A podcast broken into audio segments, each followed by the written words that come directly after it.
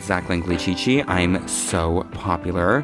Last week on the show, we discussed the cursed Instagram of Arai Atsushi and the film Death in Venice.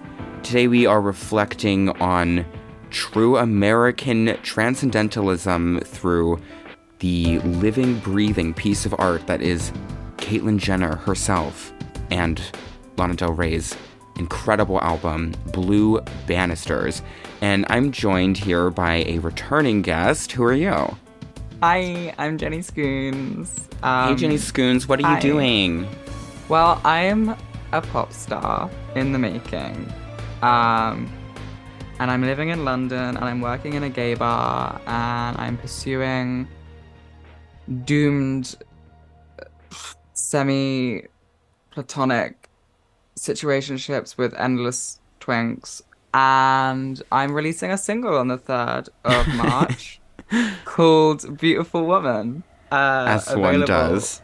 Available on all streaming platforms.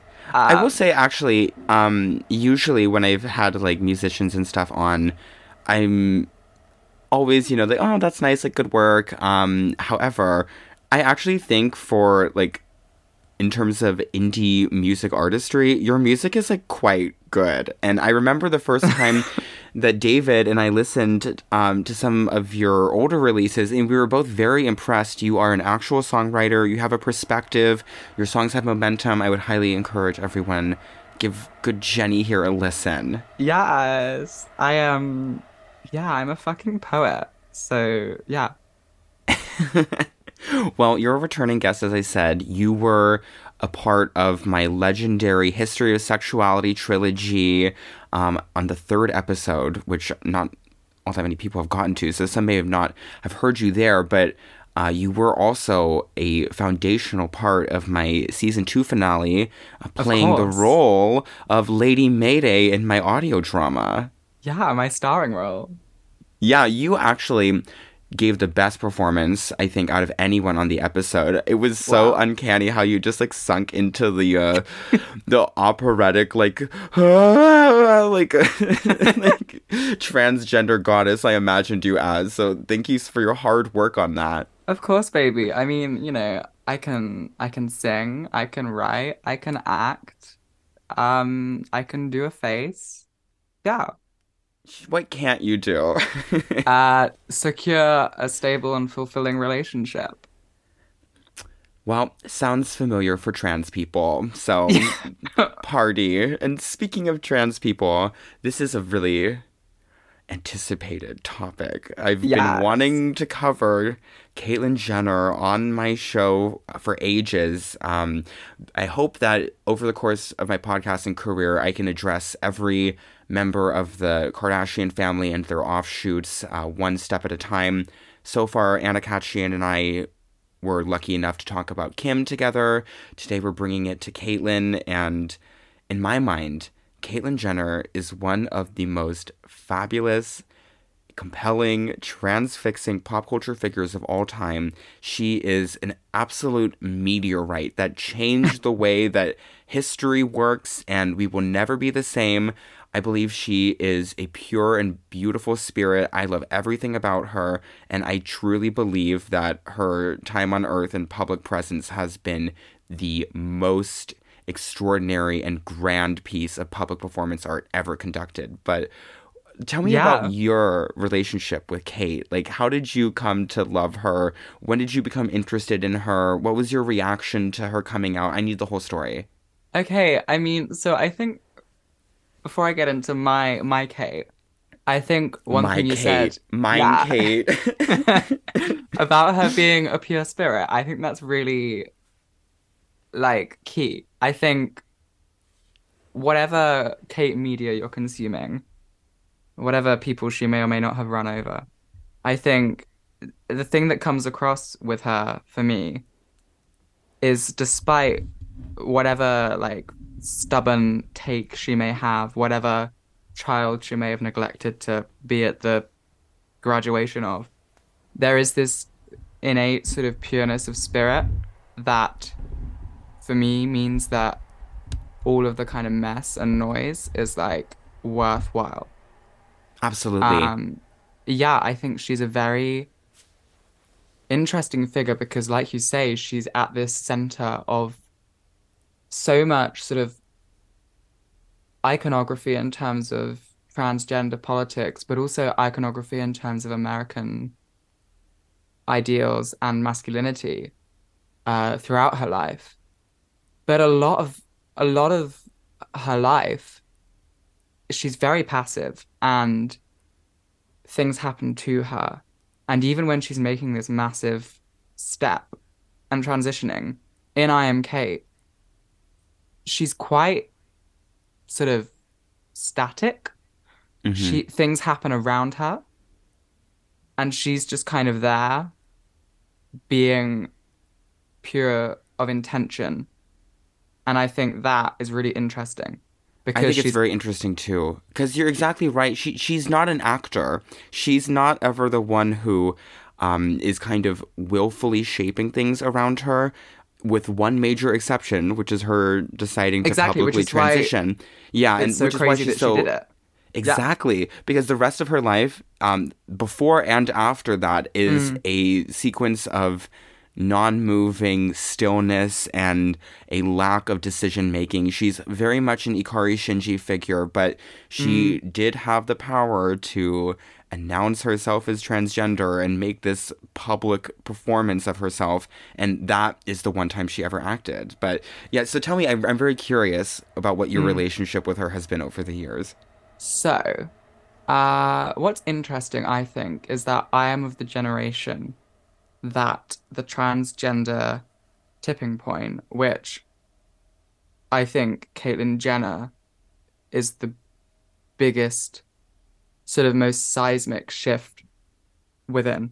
Mm-hmm. Um, that happened in direct correlation with my coming out or whatever. So I I remember I kind of I, I, w- I would watch Orange is the New Black. I was aware of Laverne Cox. I sort of saw something in that that I thought maybe that is what I could be. But when I but I mean when I actually transitioned it was more like Boy George and Culture Club and like sort of new romantic stuff. But it happened that the exact year I was doing that and I had a girlfriend at the time who uh I broke up with to then come out. Uh, very Bruce of me. Um, that was happening at the same time as Caitlyn Jenner came out, and I remember, I remember like being in group chats where like her friends were making jokes about Caitlyn Jenner and how ridiculous it was, and like all of this stuff where like that that moment, her transition just happened to be at the same time as mine, and although she wasn't the reason it kind of ineffably shaped how I would then go out into the world as a trans woman because for the longest time, when you said trans, that was the first thing anyone thought of. I think we kind of, it's very easy to underestimate, and I was really struck by it reading over the Vanity Fair article, but also just like any kind of media around Caitlyn Jenner at that time, how sort of before like it was such a watershed moment in that before that people kind of I don't know, I just feel like transness wasn't on on the radar. It wasn't um in the public consciousness as much. And for better or worse, it is a lot more now. Um and Well, she I was think you're mass- exactly right about like her becoming the definition of transgender, and it was at such like a pivotal moment. This quote, transgender tipping point unquote, was Mm. basically brought in by the conclusion of a long American political story arc of gay marriage being finally legalized, and from that point uh, gay men were kind of shifted into an easily slotted uh, cultural role that basically everyone find them to be ambiently annoying and could graduate them from being, you know, victims of inequality to uh, basically cogs in the racism machine. And so the way people started talking about gay men following the legalization of gay marriage was as like the malicious, evil white gays. And so, Yeah. of course, the Democratic Party needing some new cultural nexus to use for their platform in the election of their not so great politicians mm. who's next but the special transgenders and mm. this was kind of heralded it in by like you said laverne cox in orange is the new black um, her cover on time magazine the transgender tipping point there's a lot of like popular writing and memoirs by like um god what's her name something cox so just a not laverne cox wait janet mock got it I, yeah, Janet, Mock. Janet Mock. Uh, That oh, was was also- it? Defining Realness. Is that what Yes. her book was called? Yeah. I think redefining realness. Redefining Realness. Yeah, so there was a lot Yeah. of like popular like pulp memoir writing at this time about like Mm. about trans women as well. And basically what had been kind of publicly perceived as just like cross-dressing and Mm. like gay men basically for all of these years was suddenly made very different and it all came in the shape of Caitlyn Jenner's cover of Vanity Fair call me Caitlyn, but um, I think that the public perception of her and the absolute like meteoric size of the cosmic object of her celebrity and how much this took up like the brain space of the American public is like unlike anything else. And it is of course because she is a like proxy Kardashian. And both of us love keeping up Oh, with of Kardashians. course. Of course. We you lo- yeah, introduced me to them. I mean, I like, know. obviously I knew who they were, but I only took them seriously as an artwork because of you. Yeah. Thank you. That's Yeah. a right thing to do. well, it's, Yeah. it's like the Kardashians did something so special with keeping up their long term E Entertainment Network reality Mm. show that basically almost completely by mistake ended up documenting the nature of how fame is born and how an image is made in the 21st century.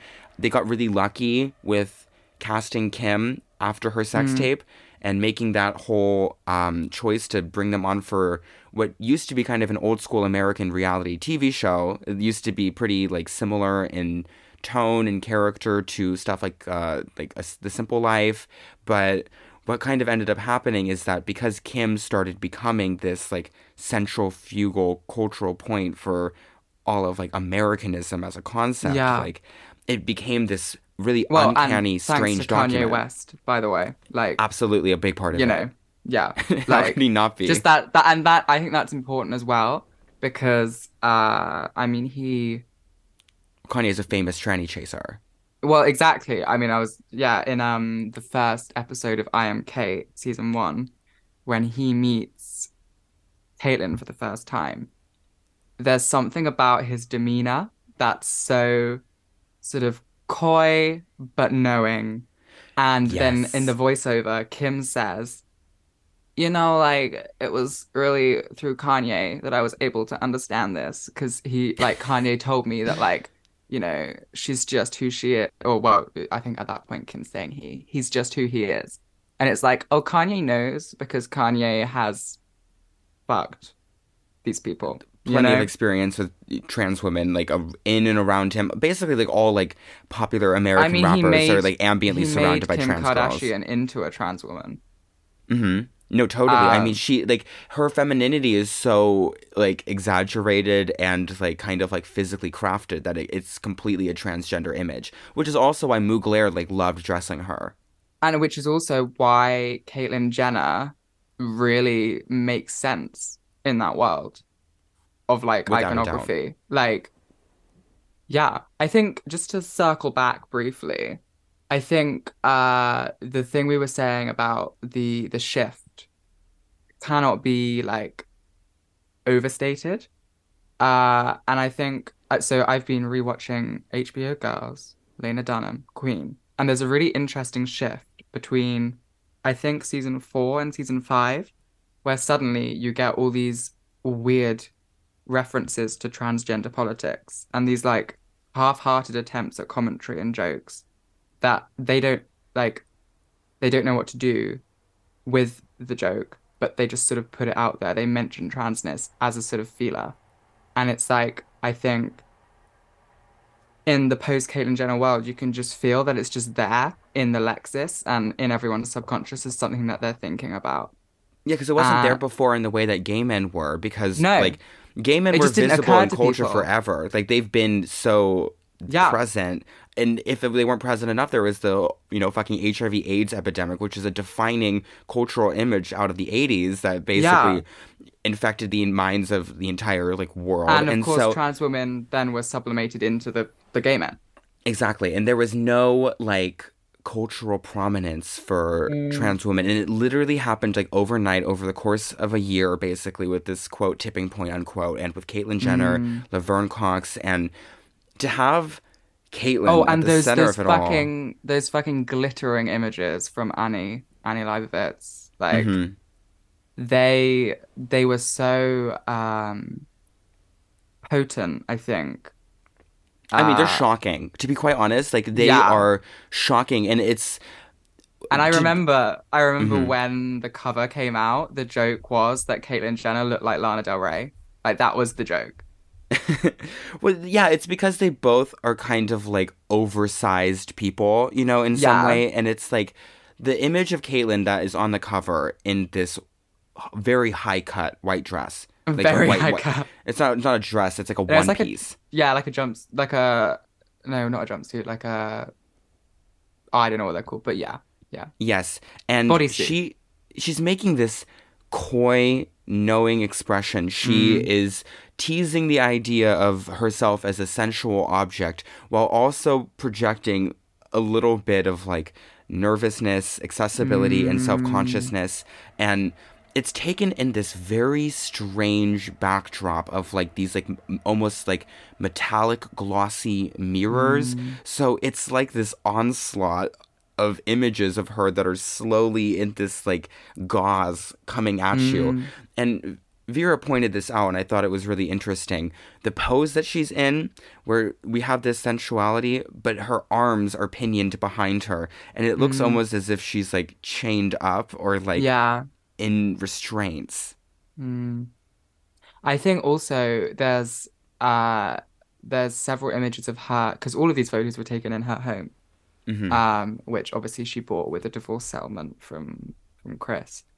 Uh, and there's several images of her in a sort of almost like Mariah Carey-esque sort of bejeweled dress, looking out over the um, Californian vista in Mhm. these really big windows. Um, and it just, I mean, it, it just is so akin to the visuals we later got in the um, uh, White Mustang music video from Lana, uh, of that that woman, or High by the Beach even, which is at that time of this woman, sort of above the world, looking out, very glamorous, removed, and an object, but with some kind of agency within that.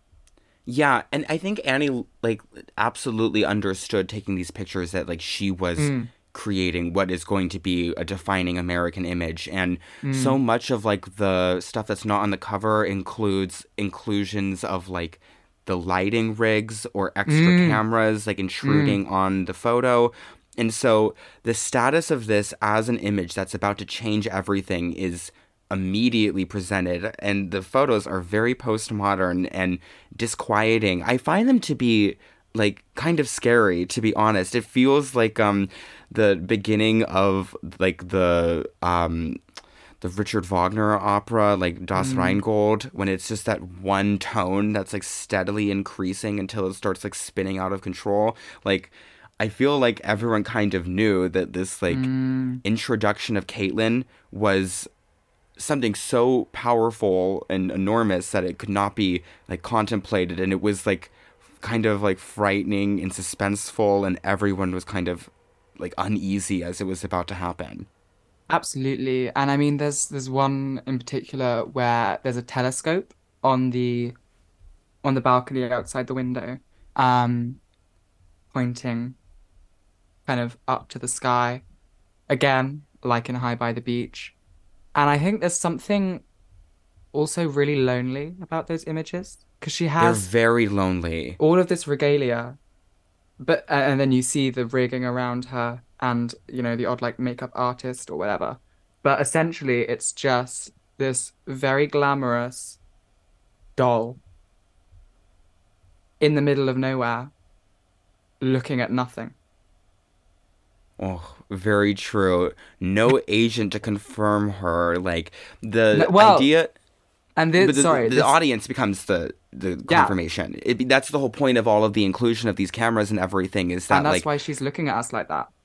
Exactly. Because Yeah. like to be in my mind, I've talked about this like in the past, like the the thing that's kind of been lost as like transgender politics have like spun out of control in the last like few years is that like it takes like work um as a trans person to like actually successfully reform your own image and present it mm. so that you can reshape the world around you and be seen in the way that you want to be seen which i think is very powerful and like interesting and takes like a lot of like force of will. And so it's so interesting to see her like restaging that kind of interaction that's like so foundational in my mind to like how trans women like kind of uh, psychically present themselves in public but like doing it directly with like the millions of onlookers that are going to come from this magazine cover Well, I mean, and it's what it's what a trans girl does every time she posts like a like her Brazilian selfie on her story or which all of Yeah. them do yeah, including do. kate Yeah, yeah. You know, it's just yeah, the I think and I think, you know, every trans girl wants to be a star. Every trans girl wants their Vanity Fair moment. And it's because I think it comes from that impetus of needing to assert your image on the world around you and have that have that position of power from which to dictate it. Mhm. Um, but what's interesting, and I think you touched on it when you were talking about her gaze into the camera on that cover, is the way that in IMK especially, but also kind of throughout all of keeping up, Kate is like deeply asexual. oh yeah Like she she will not um in I Am Cait bl- bloody Jenny Boylan is like, you know, tell us who you fancy. Like, get a vagina, have sex. Like Jenny Boylan's like, do it. Uh, because she's a pest. Um but Caitlyn is so resistant and so closed off to it.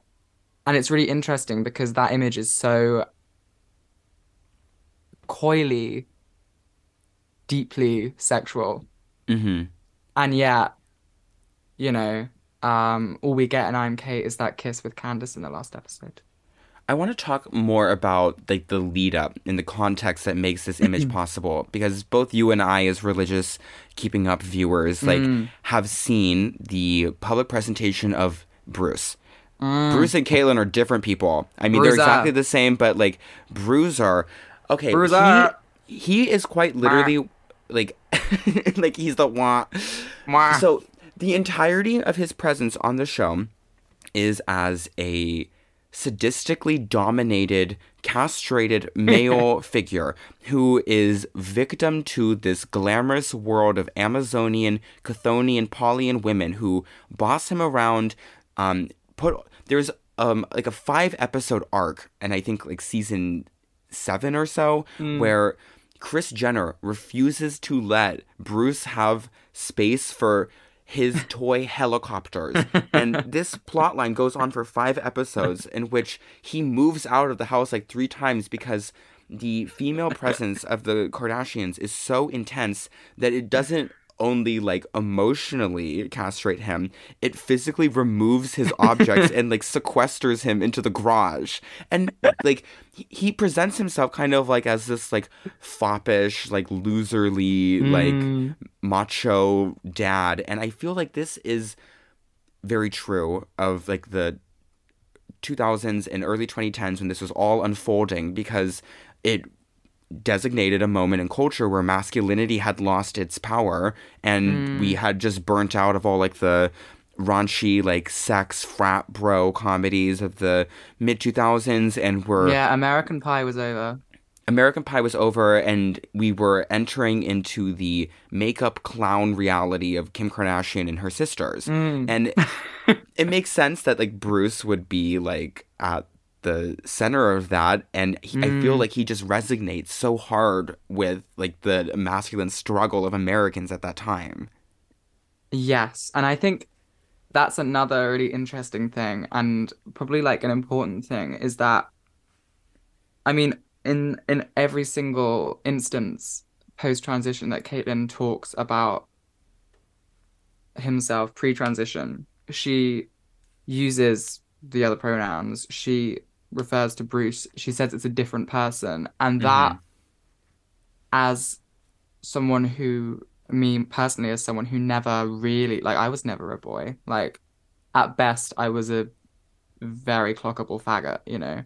hmm Um that was never the case for me. I never had a sort of alter ego or uh another person that I had to sort of shed off like a second skin to then be my real self. And I think that's like a real stark difference, but I think it uh, a difference between what Caitlyn represents and what like a lot of like trans people now coming up are, what they live, what their truth is.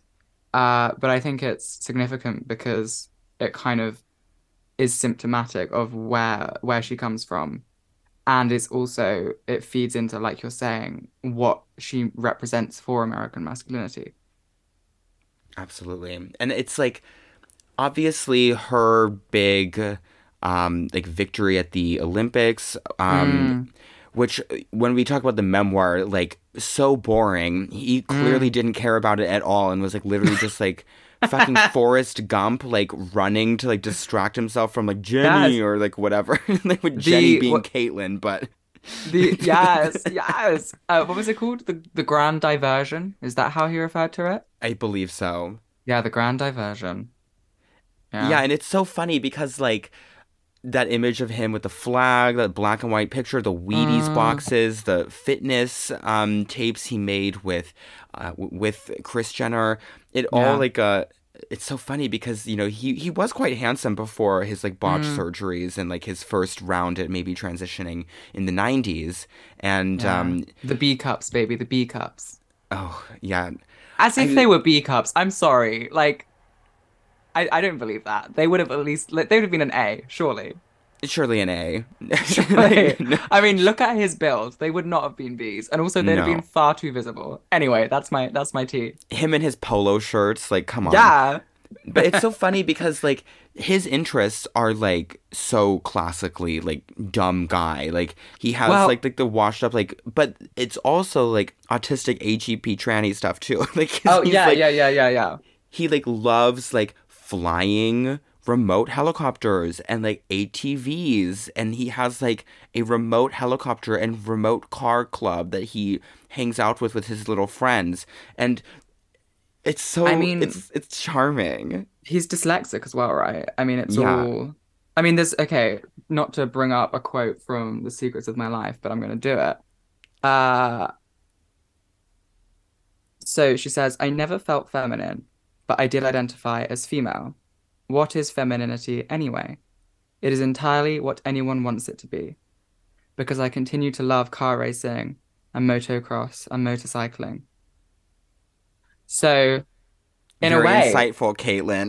no, right? No, but it is. It's evolved because it's like she. I think one of the main reasons why people hated her, especially cis women, hated her when she transitioned, was because she would make sort of these comments about like being a woman was hard because of like having to choose the lipstick for the day, and cis women would read that as her reducing being a woman to those things. But actually, her understanding of, or at least her and her co writer's understanding of femininity, is encompassing of things that are, you know, like, I mean, Kendall always goes on about being a tomboy. I mean, she's barely a tomboy. Like, girl's a supermodel. But the the version of femininity that both of them, the the Jenner version of femininity, that I think is distinct from the Kardashian version. Mhm. Um, yeah, it incorporates a lot, and it does have those sort of like autistic, dyslexic, trans girl things going on. Like, you know, I'm sure Caitlyn also, like me, has a Terminator action figure on her bookshelf. You know? Oh, absolutely. But the Yeah. thing is also that, like, when everyone was so outraged by, especially like trans women and cis women, basically Mm. everyone was pissed off about her saying, the hardest part of the day is what shoes I'm going to put on. It's like, but to be honest, like, do you not think that that's like low key, like, kind of true? Like, It's so I'm Sure hard. that, I'm sure like stuff like childbirth, periods, sexism. Okay, boo hoo. I don't give a fuck about sexism, to be honest. I feel like, honestly, Sexism no. is thrilling.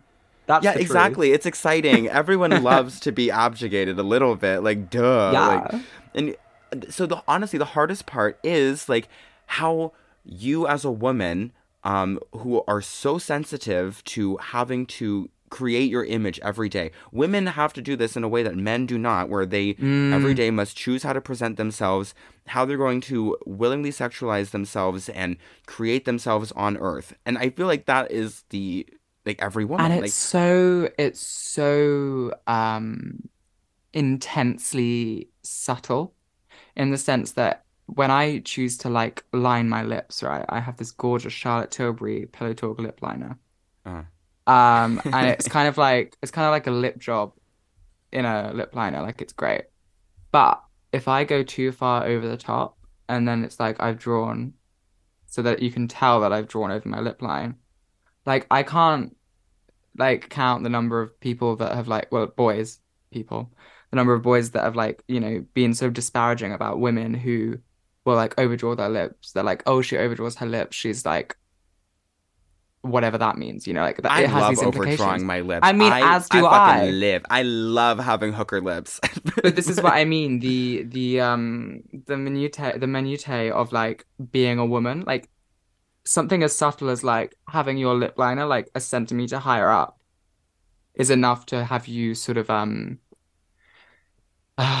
just sort of You're cast down from heaven. exactly yeah um so yeah it's fucking hard Yeah, like so that's I like. fucking I like. exhausting I really like that she actually makes that like a part of her identity is saying that like choosing your makeup and what you're going to wear is actually one of the hardest parts of being a woman. I think it's very true. And I also feel like the reason so many people are like pissed off about her is because she represents like this sinister possibility in the realm of men because I can mm. imagine lots of like Kris Jenner types who would be married to someone they perceived as macho and you know they had you know an appreciation for their masculinity and then the idea that all of that can be inhaled into the feminine vortex while mm. you're not paying attention.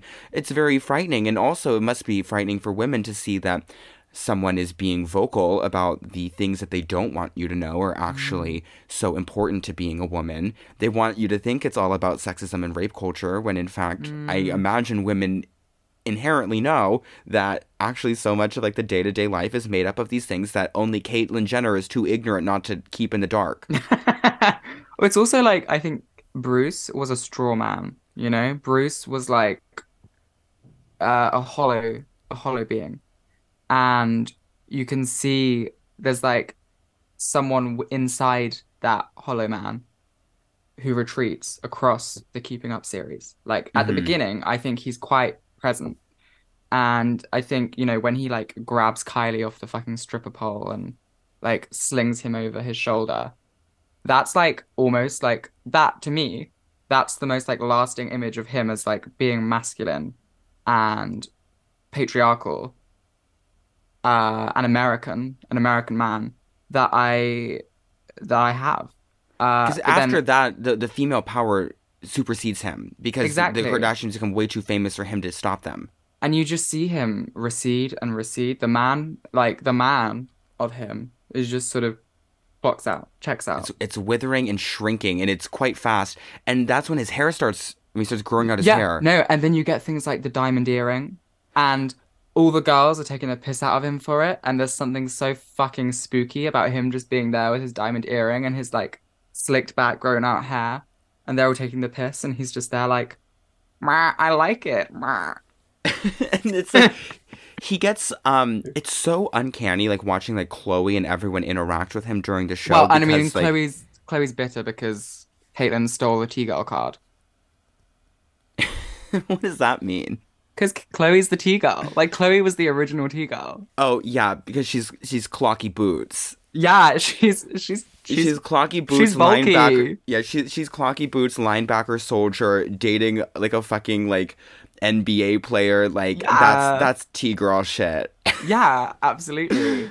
But no, you're right, and it, I just it's so uncomfortable when you watch back and you see like these like haunting reverberations from the future of Mm-hmm. like them like making fun of like Bruce for like being a girl basically and like t- like they there's so many weird references to like them chopping off his balls like Yes. Khloé, Rob, Yes. Scott, everyone talks about how Kris has literally like snipped his dick off and he's like a little dog that they've like done the, the fucking surgery on. I they fixed think- him. No, and wasn't at one point at one point doesn't Kim some no, it's it's Bruce. Bruce has a dog that they castrate. And then Yes. they put the fake the prosthetic balls in the sack so that he still feels like a man. And Bruce is like he needs them so that he still feels like a man. Like what the fuck? Genius. Psychic emotional narratives being told over across the reality TV medium, girl. Like It's it's insane. it's so shocking to see it happen, and it all climaxes in maybe my two favorite hours of television of all time about Bruce, part one and part two. Let's talk about Bruce. about Bruce. So this is before she's transitioned. It's just Yeah. Bruce with the long hair, and it is a stone cold, awkward confrontation between the family where they go into this very uncomfortable detail about how all of this is going to happen. And the episode, of course, came out after the Diane Sawyer interview, I Mm, believe. mm, so yeah, people did. kind of knew what was happening at this point, but the the story hadn't been um, narrativized on the Kardashians yet, Mm. And they make every single one of the girls participate.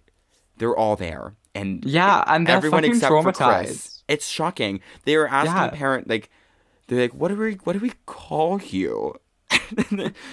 and then Caitlyn's It's just also- like, "You can call me whatever you like." And like, maybe we'll call you like mom and dad, like mad because you're a little crazy.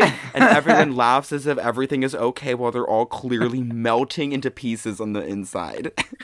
It's also the um just the way that she she doesn't even sort of she again, she's very passive. And the the confrontation with Khloé especially is really interesting, I think, because she doesn't communicate at all, like No. at all. Like sh and I think this is a fundamental flaw of Caitlyn Jenner's character is that she's so passive and removed. Uh, and I think she she sort of assumes the exterior world is a, like privy to her interiority when it isn't. Um, and so you get these like harrowing scenes where she's talking to her child, and she's like, "Yeah, so like you know, when I when I've when I've got this surgery, and then I'll do this," and then they're like, "Wait, so you're gonna be a girl now?" And it's like they didn't even realize that. Like she she just did not communicate at all. And it leads to all these misunderstandings. But it's again, it's that passivity and that sort of like sure she's doing this monumental thing and she's you know, she's had all the meetings, she's planned the reality show, she's done all of this, but somehow in her actual interpersonal life, she just is not there. No, there isn't an interesting element because I think um she constantly is telling everyone on the show like Bruce isn't dying, you know, like you know, because Kris is Yeah. always like crying about like, oh, I'm like losing Was I ever husband." married? Was Was I I- ever married?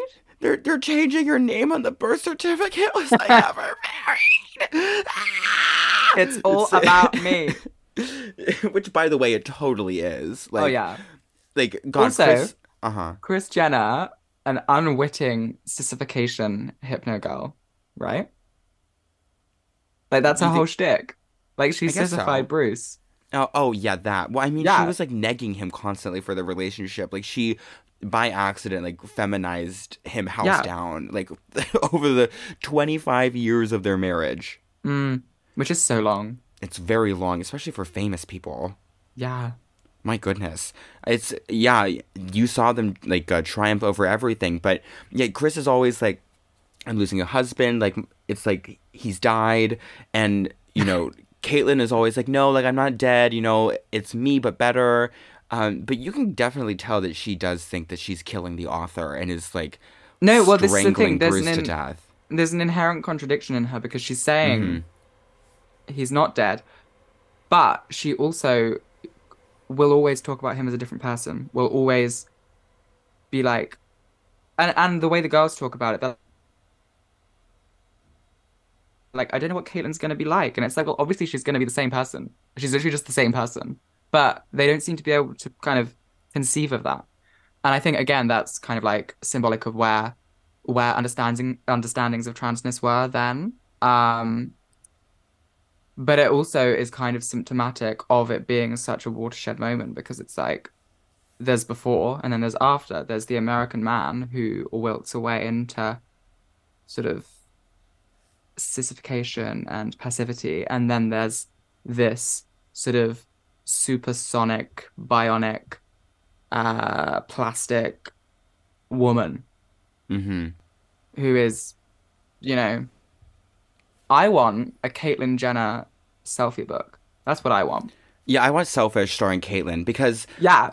let's let's talk about her after the transition. So, um, obviously she had this like huge year of being probably one of the most famous women in the world, where sh everyone was thinking, talking about her. She was ambiently in the air as like the cultural happening. There's she was like that. 9/11. That she was she was she was 9/11. Uh, well, nobody want to talk about it, but there's that one um uh picture of her and Lana Del Rey at like some kind of gala. Uh huh. and they both look so haunted to be standing next to each other, but they're both smiling.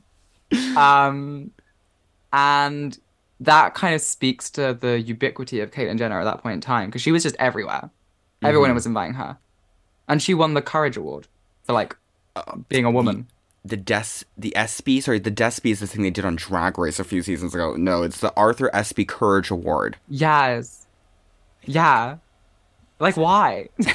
oh well i recently read that it was like pretty much like planned by like disney um because like disney owned like espn and it was like a cross promotional thing with a diane sawyer interview. Um and so they they kind of like asked to get caitlyn the award. I don't really care because all awards are fake anyway. Yeah, I Um, mean, there's no such thing as a real award. yeah, and it's like when they were like doing like and that was happening, it it's funny because of course there's the grandiosity that we both see in it, but then there's also like Kylie and Kendall fighting in their house about who's gonna wear which dress to the ESPY Yeah. Awards. Yeah. And it's it's pretty stunning stuff to see happen in real time. But I think the most fascinating thing about Caitlyn post transition is her lust for life and her effervescent joy that just radiates from her. And she does appear haunted, gangly, um, poochy, Gangly is key.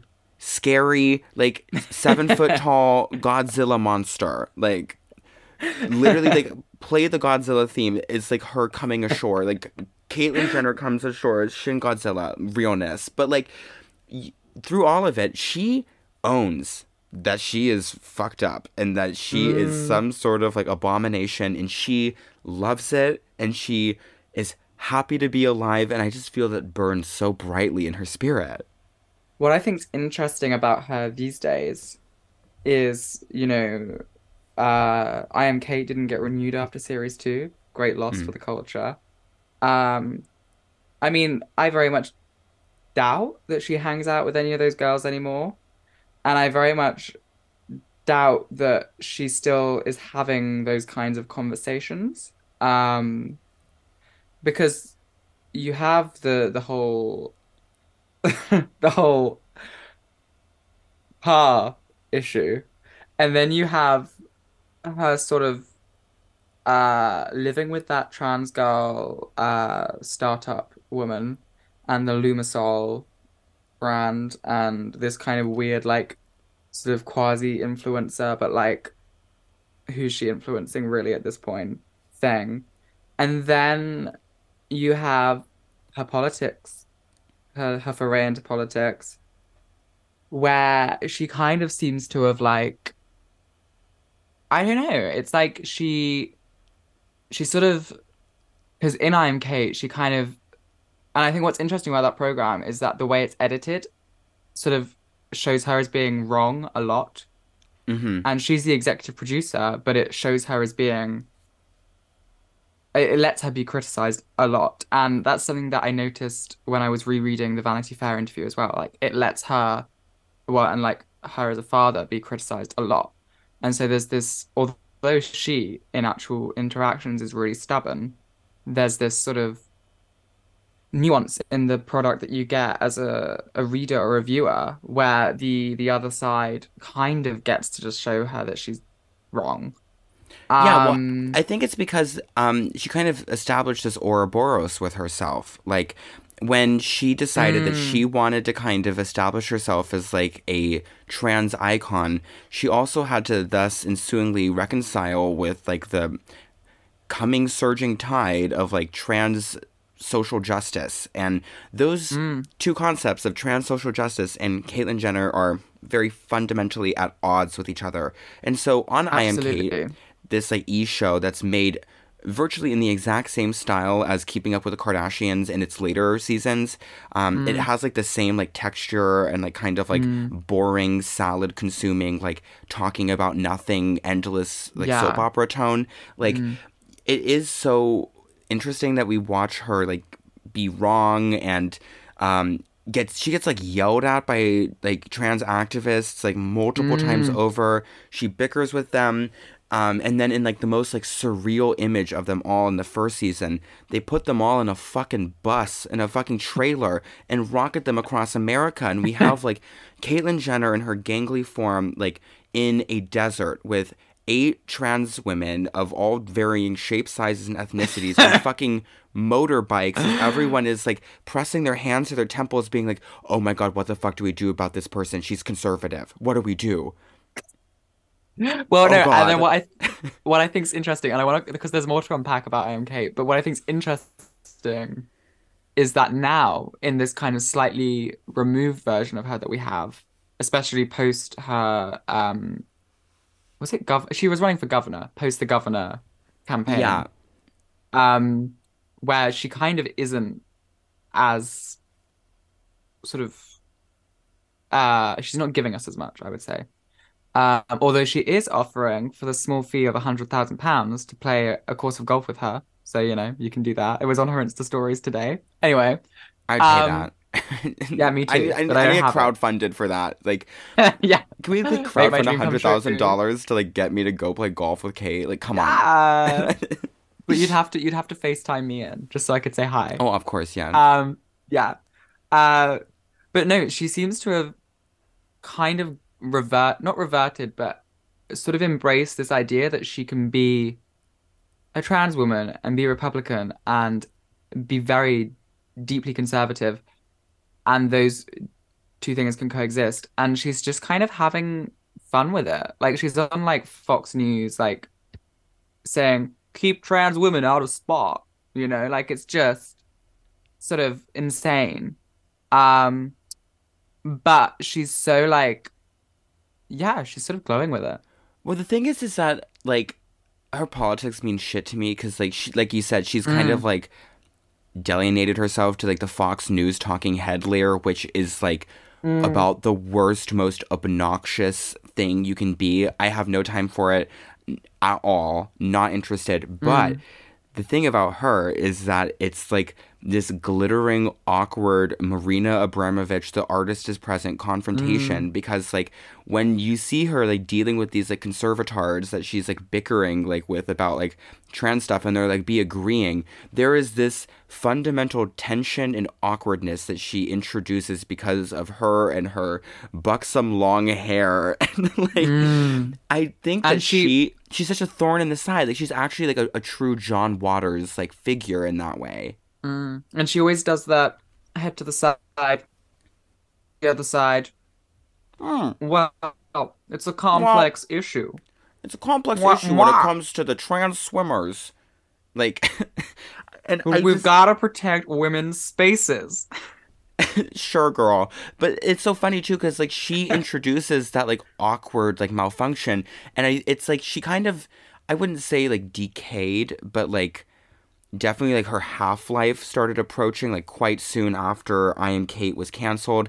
And now whenever she mm. shows up in Hollywood, like the video of her interacting with Lady Gaga, she is just this like oh, girl. She's like this fucking jagged object that just creates like s- cracks and fissures wherever fuck she Lady goes. Gaga. But like, fuck more. Lady Gaga for that. That was rude. Like, it was so rude. And also, like, I'm sorry, but Lady Gaga, that is a trans woman. You're supposed to support these people. I don't care if she's a fucking Republican. Like, you made your career off of pretending to care about these people. Fucking say hello and be nice. I love That's that my video take. because I love watching Gaga like like strain with no idea like what she's supposed to say, being like, "Oh, I actually have a different barista." like that's high art. And like, of course, it's at the fucking Elton John AIDS Foundation. Of Oh, course. f- such a slay. Like that is the total crystallization of why I find Caitlyn so compelling because just by being the fierce cunty Republican woman that she always dreamed of being, Because she can be both. yeah, she can, and she is. Because if she was a cis woman, her being a Republican woman, like it would mean, you know, like it would like nothing, nothing at all. Like she has every right to be because if she was a cis woman, no one would be mad at her about it. Because I just be like another that she's Republican conservative woman. because it's funny and it's like it's glittering because it's like when Can you, we? I love people who are Oh, no, you- provocateurs and thorns in the sides. I like people who piss people off and don't sit nicely into any organized little group. You can't. No one Mm. can claim her. Trans people can't claim her. Conservatives don't want to claim her. She is Mm. entirely her own effulgent spirit. Can we address perhaps the most harrowing image to come out of I Am Cait, which is when they kind of it's somewhere in series two and the ongoing saga of Candis's love life sort of floundering uh, is sort of forced upon the audience alongside the ongoing will they won't they with her and Cait. Uh, and then they decide they decide to go to a wedding dress shop and all put on wedding dresses. And the kind of subtext is like, oh, well, we're trans girls, so we're not gonna get to do this otherwise. We're not gonna get to get married otherwise. So then there's, there's this harrowing image of them all, like sipping champ well, prosecco probably, uh, in these not very beautiful wedding dresses, being kind of giggly and excited and to as a trans woman watching it, I I cannot express how harrowing I found that. That's like Inland This Empire. It's so was- disturbing. It it I mean honestly, like it was like yeah. That that image haunts me and I think it speaks to like sort of the the the inherent tragedy of just kind of f- transness, but also Caitlyn Jenner specifically. Um, and yet, it's not her tragedy because she's kind of above it. It's the other girls that are more invested. She's too busy being passive and asexual. and but riding it- her I don't know, it's just- and driving cars and getting Starbucks. and yeah, yeah, like- but it's that that loneliness of those Annie Leibovitz images. It, yeah, that that image. I mean, I don't know what to say about it apart from that it really, you know, I had to Well, drink a lot of wine after that.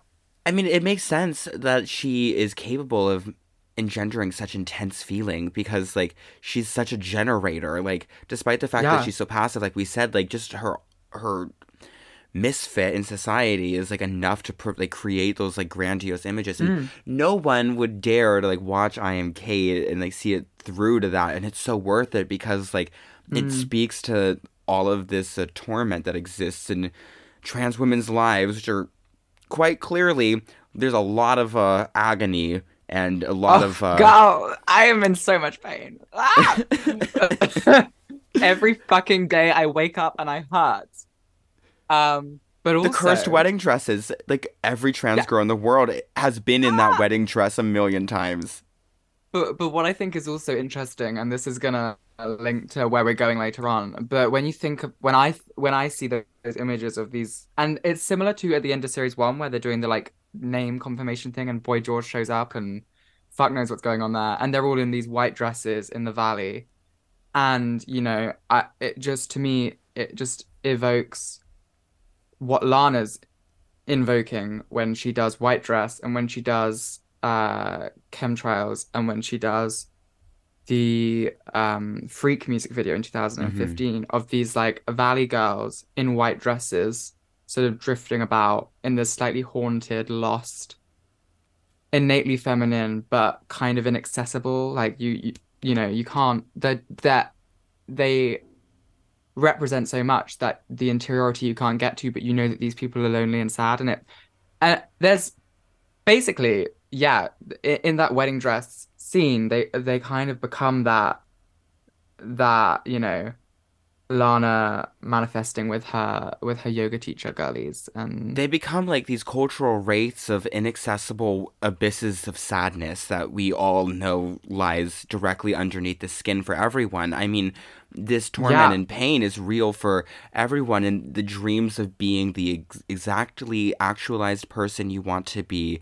You know, the mm. the tragedy and failure and the distance between your idealized self and who you actually are on this earth.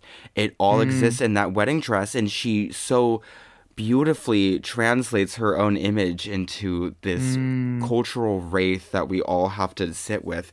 And the fact that it's so janky and awkward and embarrassing and she's writing in her memoir about how she's just wondering if all this is a fetish and she'll never know. Um, the tragic Yeah. note of her getting the last uh, surgery at the end of the memoir on the last page. I mean wait let Oh. me pull that up. Let me pull that up yeah i'd love it if you could read read that last uh, that last because also this is us. in- interesting because I never did I was going to and I waited. I know you so were long. going to, and I actually recall you said that part of the reason you didn't do it is because I influenced you not to. Yeah, because I was like, if I get surgery, I'll be boring. Like, there's something. I, who was it? Somewhere, someone said something about how maybe it was you. It might have been you, where like the T girls. No, no, no. It's Candy Darling. Candy Darling in her journals said that all the trans girls she knew who had surgery, once they had the surgery, they sort of lost that spark, that edge that made them kind of blisteringly alive and they became something less. Um, and I can completely understand that because if I didn't have my dick and I became fully the thing that society probably wants me to be, of the thing that is fucked and that isn't like a, a dominant sexual agent that, that doesn't top, Mm-hmm. then I am but a vessel for someone else's ideas of me. I'm not, you know, tragically pursuing that that that image in the wedding dress, in the white dress, when I was a waitress. Um so yeah. Anyway, Caitlyn, wait. I knew I forgot something. After much deliberation, I had, and this is capitalized, the final surgery in January 2017. The surgery was a success, and I feel not only wonderful, but liberated. I am telling you because I believe in candor, so all of you can stop staring. You want to know, so now you know. Which is why this is the first time and the last time I will ever speak of it. But I am getting so tired of this woke world. Um, I've done so much for the trans community, bringing this issue forward, put millions of dollars through my foundation into groups, and worked so hard to do it. I don't think anybody deserves that. But, you know, that's the bigger story is uh, the woke world is out there, and we're fighting it. And people have to stand up. So are they coming after you because you don't have the opinion on this that that that feeds their narrative that they expect you to have on this issue? um, Guess you could call yeah, I don't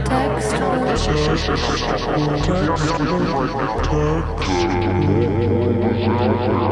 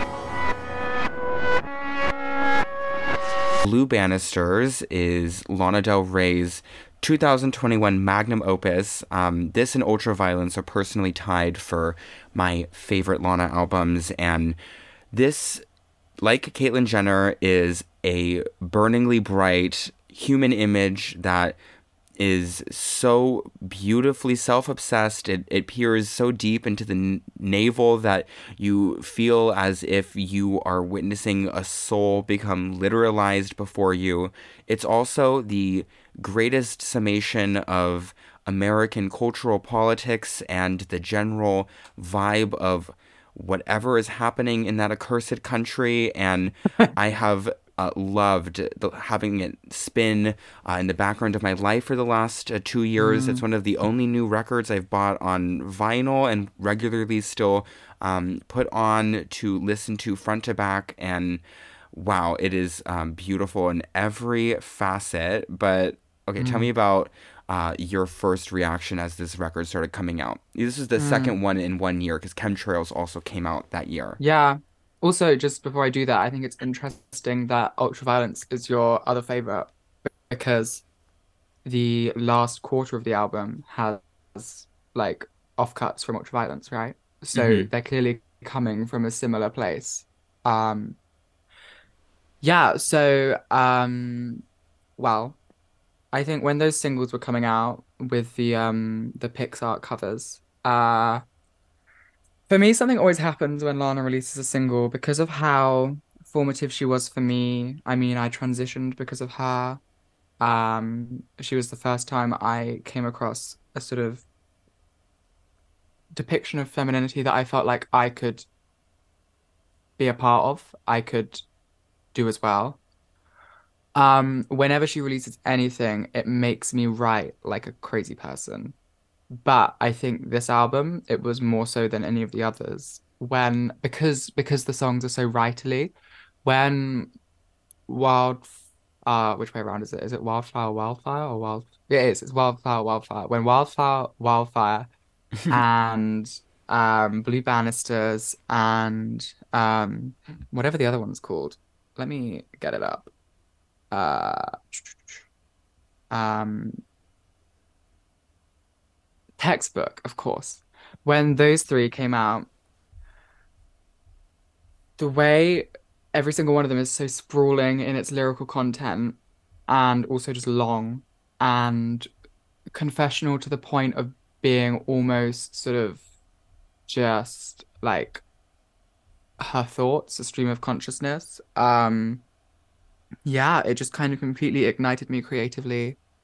And I think it's a writer at the height of her powers, and I think um, it, like in a way, her whole discography had sort of been building up to this release, which I feel like we got a got a glimpse of maybe at, in like Hope is a Dangerous Thing, where it feels like you're literally just listening to pages lifted from her journal, and she, um, I mean, she reveals the bli- the biggest plot twist of 21st century popular culture, which is that she didn't ever have daddy issues; she had mummy issues.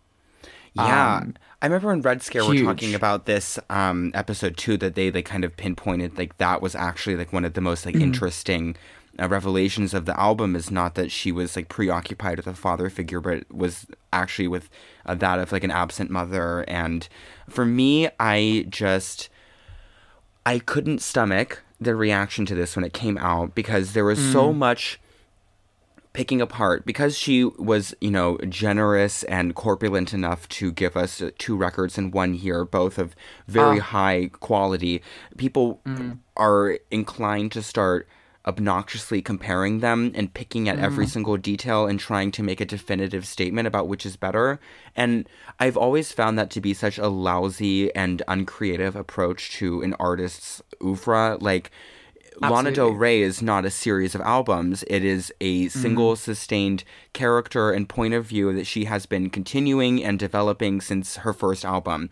And it is a single gamut of music from which you can enter at different points and see different stages in this depiction of herself. And Well, if you I'm like one album, you have to like all of them, and that's the rule. No, and uh, but also I think even before that, because I think one thing with Lana Del Rey is that probably only like Bob Dylan before her, the bootlegs are such a big part of being someone who enjoys her music, and the the Lana Del Rey project really begins like in 2000 and I don't know, like maybe like eight in terms of like the demos and what they're going for. And I think um in that early stuff that she's doing where she kind of does these like almost like Britney-esque uh pop songs. Um and then she does the sort of vintagey Amy Winehouse inflected ones like Queen of Disaster. Uh yeah, so behind closed doors and then Queen of Disaster, there's a trajectory there. But when she emerged and came onto the scene as Lana Del Rey, this very sort of seemingly curated, uh, very specifically produced artist, which she then sort of vomited all over with ultraviolence in the most beautiful and amazing way with Dan Auerbach and that whole sound. I feel like all of that has been just a gradual unraveling towards this this point that we're now at where she's putting out this stuff um that is so rightly and it it makes sense that she did a poetry book around this time as well. Um I mean I just think she's the greatest living American poet. yeah, Um, I'm, I completely agree. And she like- reads like the confessional poets as well, and like this quality Yeah. of being able to like create your own image and then narrativize it and pull it Mm-hmm. apart for your entire career is what has made Madonna so fascinating to me. It's why I love Utada Hikaru so much. It's Mm-hmm. why um you know, I'm not really into her last album and have kind of soured on her recently, but Björk as well, like I Mm-hmm. feel like also has, was maybe past tense capable of this, but like Mm. I feel like this kind of ability to um by looking so deep into yourself and translating Mm. it into a single image is like very Caitlyn Jenner esque and I feel Well, like it's it's the you know the Born to Die album cover has the same potency in terms of Americana as the Vanity Fair cover, totally. like hands down. And what's funny about that is that the Born to Die album cover was shot about 45 minutes away from where I grew up in Watford. In the UK? Yeah, that's not America. That's a fucking British fence. really? Because she was living in London then, and that's why she ended up with Ed Tapp and Huh.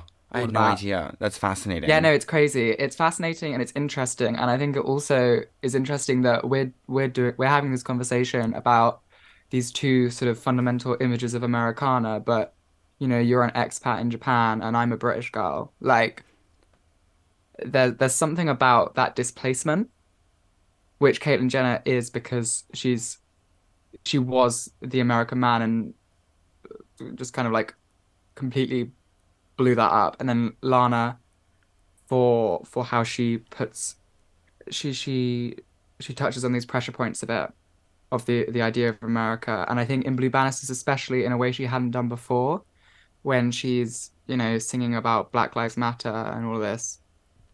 Uh, yeah, I don't know. There's something really interesting about that. I need to Yeah, blow well- my nose.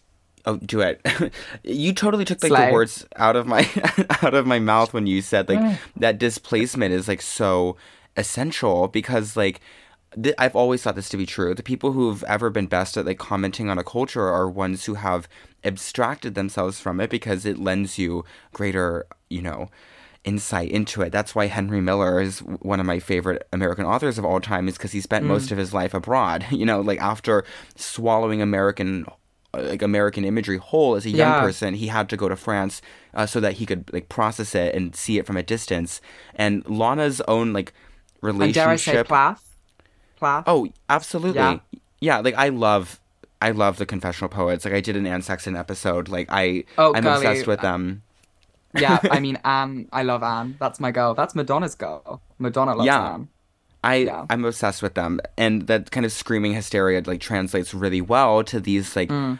absorbingly long pop songs. Um, you mentioned Mm. that like Blue Banisters has like all these like five six minute songs on it, and it's like I love luxuriating and like taking the bath Mm. in these ultra long songs that like go on forever and are so atmospheric and the way that she like summons America in that like sad white dress, like flowing in the wind in the middle of like Wisconsin and Montana and like all of these uh, worn out American images. She does it with so much earnesty that like I almost understand why people have such a visceral reaction to this and think it's so bad because they can't see that she is like sewing America out of the gauze of like the trashy, uncomfortable stuff that makes it so potent.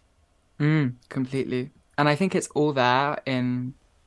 I mean, textbook opens the album right, and you have Yeah. that that plucked, that plucked guitar sound, uh, that has that kind of like, it's got some kind of like decay on it and that reverb, and it just is so.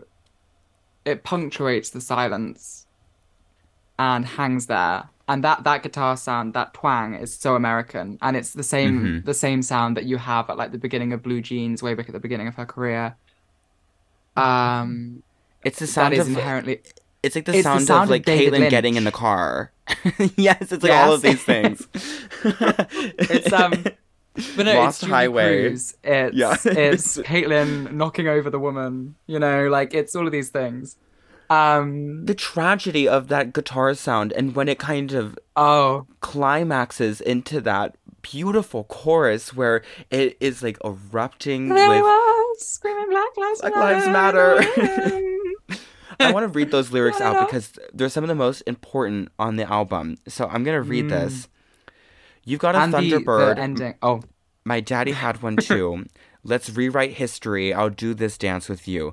You know I'm not that girl. You know I'll never be. Maybe just the way we're different could set me free. And there we were, screaming Black Lives Matter in the crowd by the Old Man River. And I saw you saw who I am. God, I wish I was with my father. He could see us in all our splendor, all the things I couldn't want for him. I screamed for them. I screamed for them. This is literally what America is about. This is like what Yeah. it means to be an American. I mean, it's um. I also think the the sublimation of Old Man River into that song, into a song that is fundamentally about her relationship with her father and her mother, and being a white girl, is so sort of uh so clumsy that it can't not be compelling. Yeah, exactly. so so uh unwilling to explain itself or make excuses for itself that it gets to this sort of truth of you know because at that time when she was like what she's talking about then is that time when just before she deleted her Instagram when she was going to the Black Lives Matter marches during COVID and filming the riots and then everyone was canceling her because she was filming the people smashing shit up. And they were like oh my god you're going to get these people arrested. Like you're so stupid. And then she did like a live where she was crying about not being a racist like it was a mess but that mess in this song becomes just this uh, kind of transcendent portrait of America, the woman, dealing with Uh-huh. its legacy. No, it's You know? right. Here's the thing: is that like nobody wants to swallow this whole, digest it, and understand it because Black Lives Matter as like a cultural event was clumsy and strange and off-putting, and no one knew how to deal with it, and it was just like happening in the cultural static around us and no one has been brave enough to try to use it for anything in their art. And like the thing is is that to be like alive and a young person and you know have your finger even like even just barely touch to the pulse of what's going on around you is that you had to be affected by that. I wasn't in mm. America and I still was like so rattled and possessed with like the endless imagery of things on fire and the emotional hysteria and all of this like outpouring of feeling and Lana Del Rey is the only artist eh, who has dared to evoke that power that was just flowing around us and no one mm. no one will fucking say anything about it. She is the only one who's brave enough to do it. And she's right. Mm. Because the Black Lives Matter protests and the way that she sings about them, it's not about like racial justice or like victory or like justice or any of these ideas. What it is is it's like the awkward protest that like you are relating to some relationship you have with some man and feeling your soul getting like ripped apart by culture as you're just staring mm. into the eyes of the man you love and relating him to your father like that's actually what happens in culture. That's what happens during these enormous moments in history.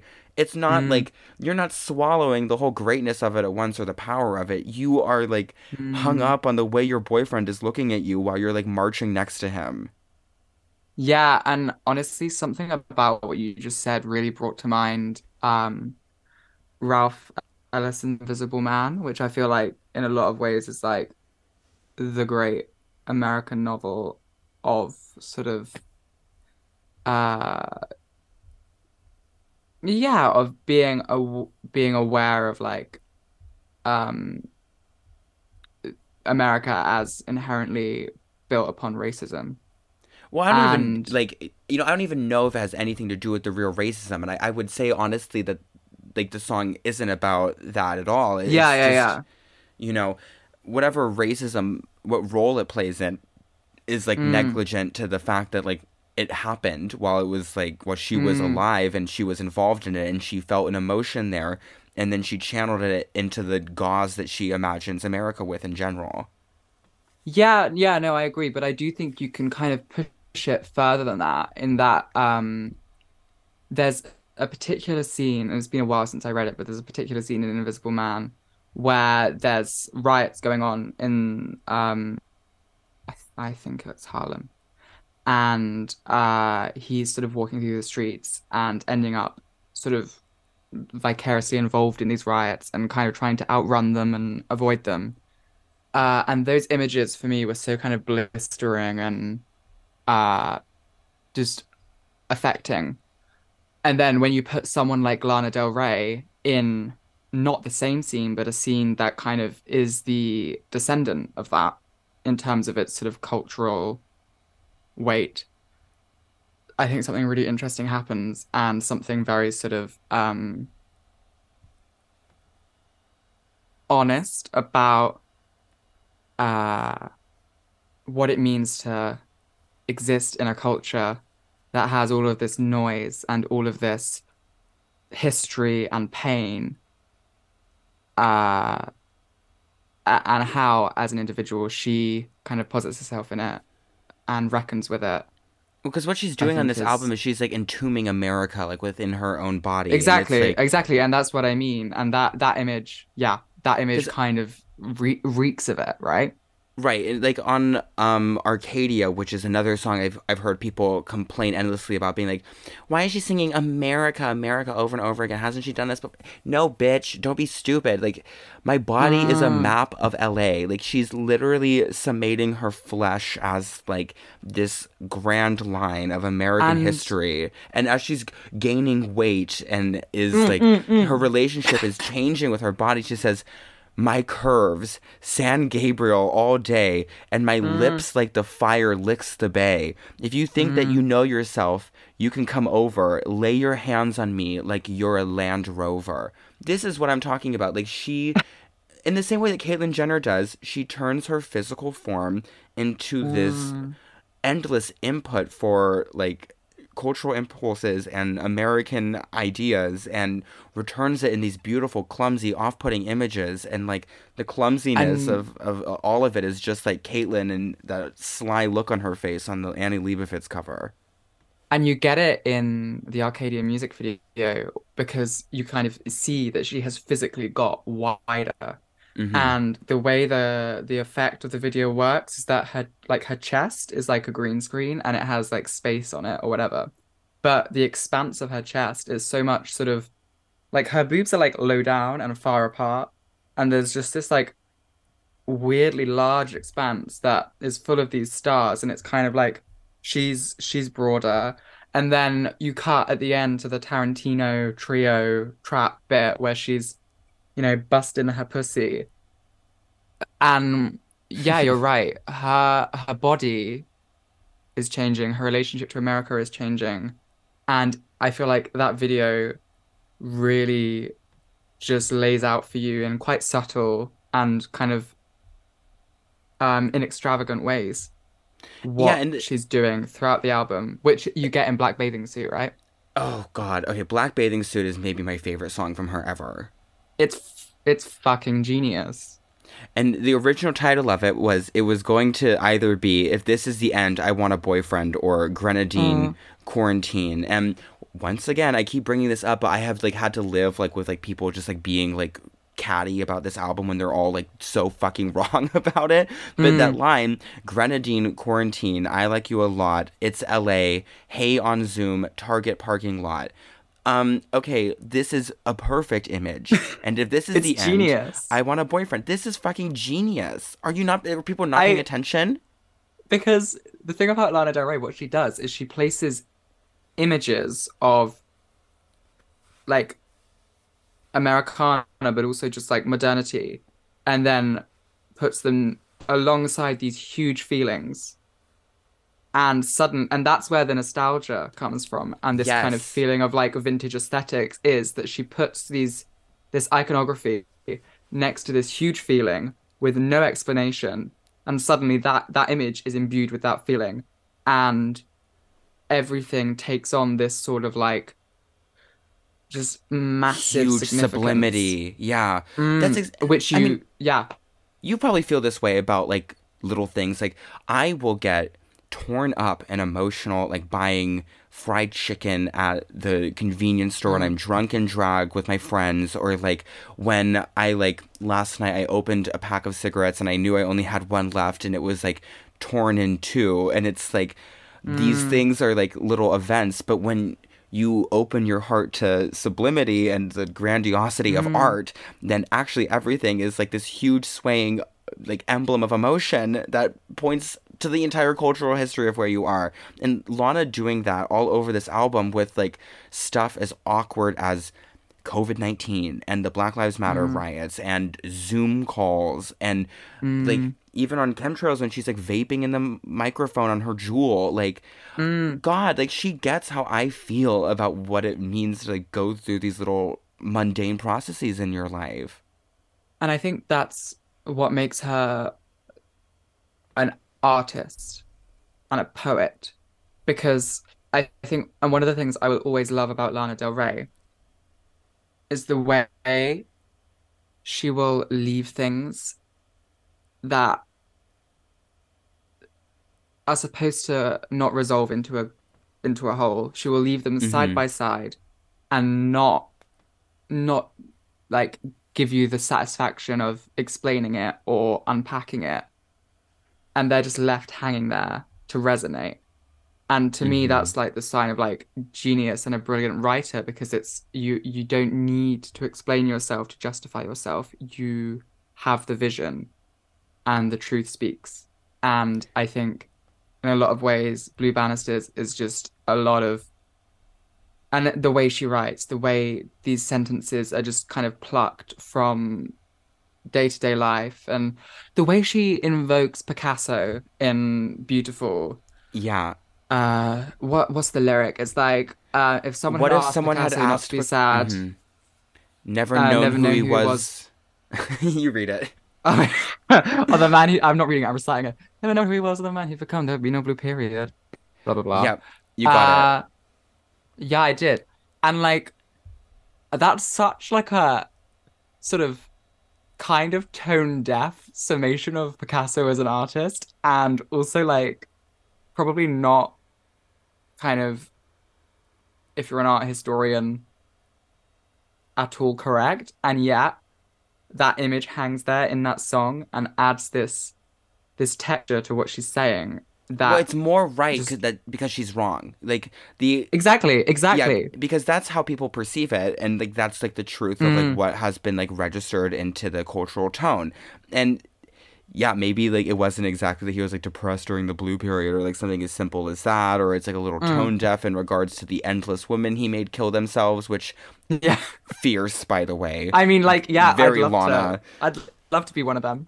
Yeah, exactly. God, I'm I'm waiting for someone to like rip my life up that way so severely, but like you know, Mm. the fact that she's wrong makes it all the more true and like prescient and Mm. moving. And one thing I especially love about Beautiful is that like when you become and you are willingly allowing your flesh to become this huge symbol, what can happen to you is like you can end up like the depiction of Marilyn Monroe in Blonde, where you'll just be like Mm. raped to pieces and plagued with abortions and then die miserably by yourself. Like, but she kind of refuses that and she actually accepts that like the tragedy and the heartache and the expanse of the emotion of those trans girls in the dresses and I Am Cait is actually Well, something is that can thing. be mined for beauty.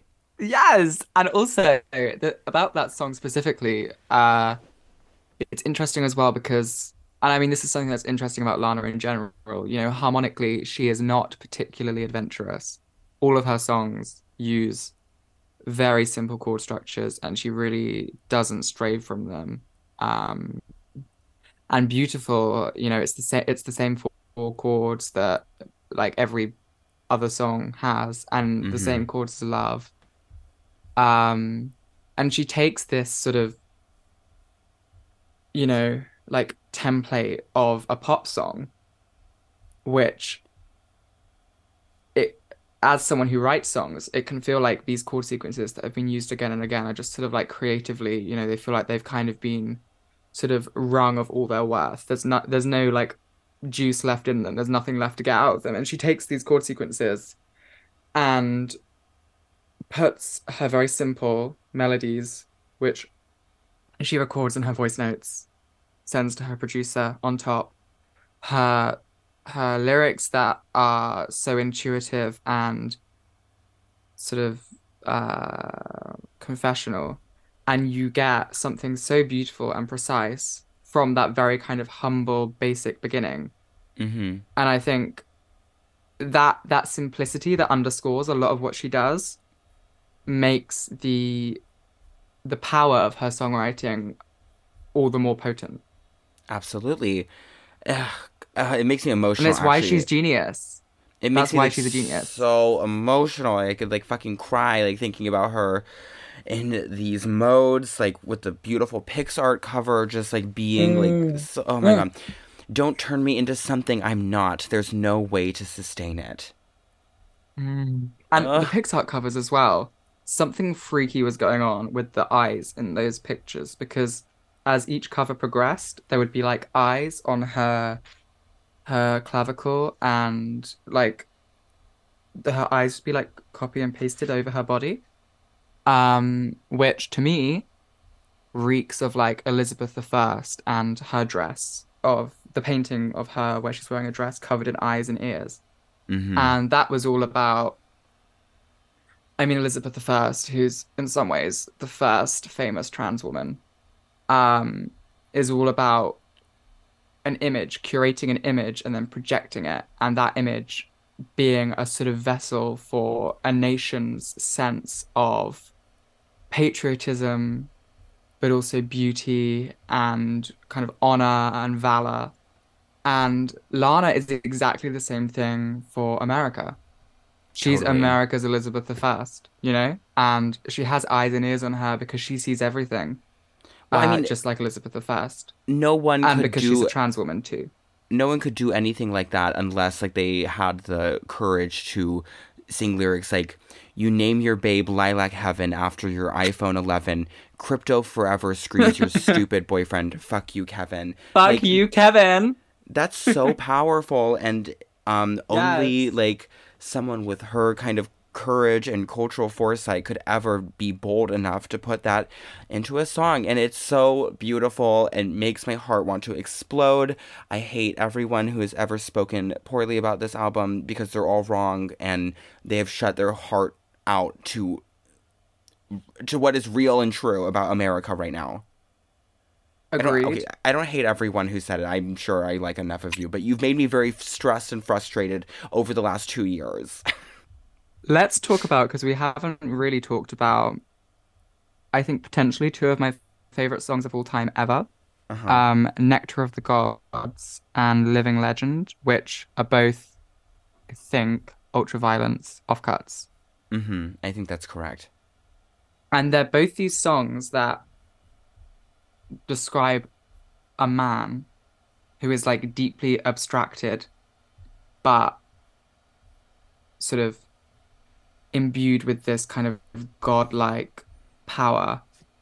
And in the context of the rings, he feels like America. He feels like that idea of, you know, my father, uh, what I want for him, screaming Black Lives Matter. But fundamentally, they're two like just beautifully constructed, simple, understated love songs with this like tragic bent at their heart. Yeah, because even like- when she doesn't like rely on the, you know, the kind of iPhone images that we've talked a lot about, like I still, she still can just write such an evocative and emotional like love song that just like makes me feel like I'm reliving all of my great loves at once. And baby, you and other things you do, and other ways you move. Send me straight to heaven. I mean, like that is Mhm. just like that's the American songbook, you know? Totally. American Songbook is exactly how I would describe it. Um, I love Thunder Yeah. too. That's a big one for me. Yes. Uh, and she gets her she gets her black woman chorus back for that one. Yes. God, I love how she fucking screams on this album too, like on Black Bathing Suit when she's like so unhinged, she's like ripping out her hair and like yelling. like, Yes. catharsis, mama. Yes. Yes. Yeah. Absolutely. Like, Mm-hmm. I love that we are alive in an era where one of the most prescient pop stars is like screaming on a song about how sh- she's too fat for all of her clothes and only that black bathing suit will fit her. And it's so beautiful and makes me feel so much ecstasy Is to it? be alive. Is it the line when she's screaming? It's like I really made stacks out of it, and she's 'cause talking about it's her being petty about like haters, like Yeah, yeah. which I love. But this like, is the thing. This is where, you know, Taylor Swift and like, uh, you know, I mean, there's no point in like comparing female artists or whatever, but Shake It Off compared to that, like, there's just no comparison in I love of. Shake It Off personally. I mean, I love it as a camp song, but in terms of what it's sort of touching upon, there's no comparison. I feel like the way that Taylor touches Americana is a lot more obfuscated and requires more effort on my behalf. I've gone back and forth about her like four times in the last like mm. three years, and I want to like kind of give her another whirl because I am suspecting that she's smarter than I was letting myself think she is, and I kind of like that she If- pisses everyone off.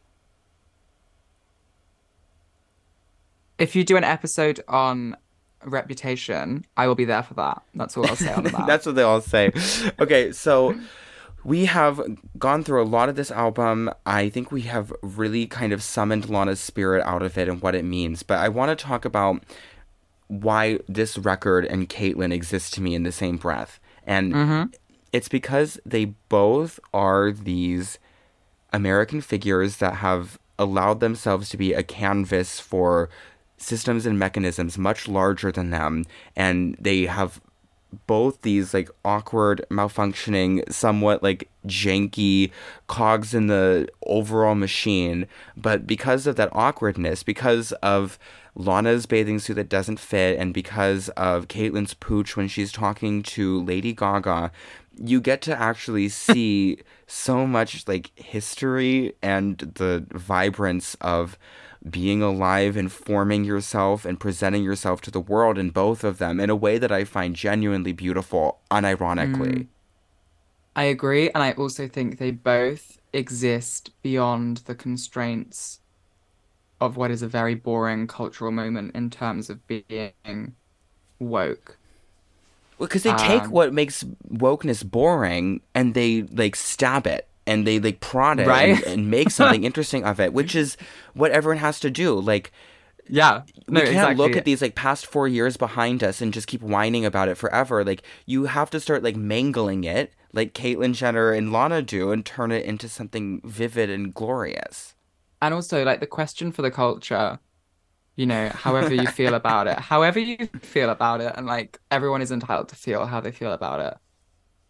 Um, in a way, was in itself like, a beautiful piece of performance art, and like It her is. reaction to it, her I think react, like right her response to the backlash. Yeah, I think she was It's, completely um, right.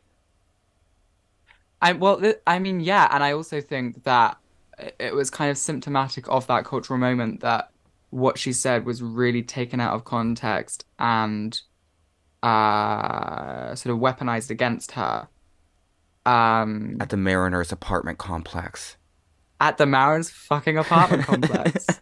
Uh, um, but also, what's funny about that is, you know, that was her like that was her moment. Like Norman fucking Rockwell was the time when finally, after years of like being maligned and sort of scorned and told she was fake, finally she was getting that kind of just general acceptance as an artist and as an individual. And then Lana just wakes up one day, posts that, and you know, like it crumbles around her. But like, if anything else had happened, that wouldn't have been, that wouldn't have been anywhere near as compelling or as um sort of truthful to to the to the mess and the chaos of you know her as the the like chunky white girl in America. I love her. I love Caitlyn. I love these awkward women who have swallowed everything around them and are willing to take and become these cultural objects and instead of succumbing to it and wallowing in misery forever are mm. riding ATVs and John Deere's and mm. loving Yes, being yes. alive. It's just gorgeous. and fucking painting their decking, you know? Like paint your fucking decking. As in the banisters. Exactly. Painting. Caitlyn Jenner is painting her banisters every day. Like And like, you know they're grey. You know they're fucking grey. her in that Like her brutalist Malibu- house. Her brutalist house. It really is like the fucking high on the beach like house that like Lana literally Yeah. like, owns. Like they, both of them are like lonely and tragic in dresses, walking around with literal guns in these like Yeah. dilapidated oceanside California homes in which these two idols are literally creating cosmic energy out of a horrible, woke, boring crap decade that we are finally able to squeeze for something interesting because of these two fierce girls. Yes, absolutely. So, do you have any final comment? You know, as um, you did play one of the goddesses who um, I killed mercilessly, so I can Uh. recreate the world with my own hands and re-philosophize it. What should we take out of Blue Banisters and Caitlyn into my next universe? Um, I think we should take thinking less, saying more, letting, allowing images to hang together without explaining them, and getting a blowout so your hair looks good.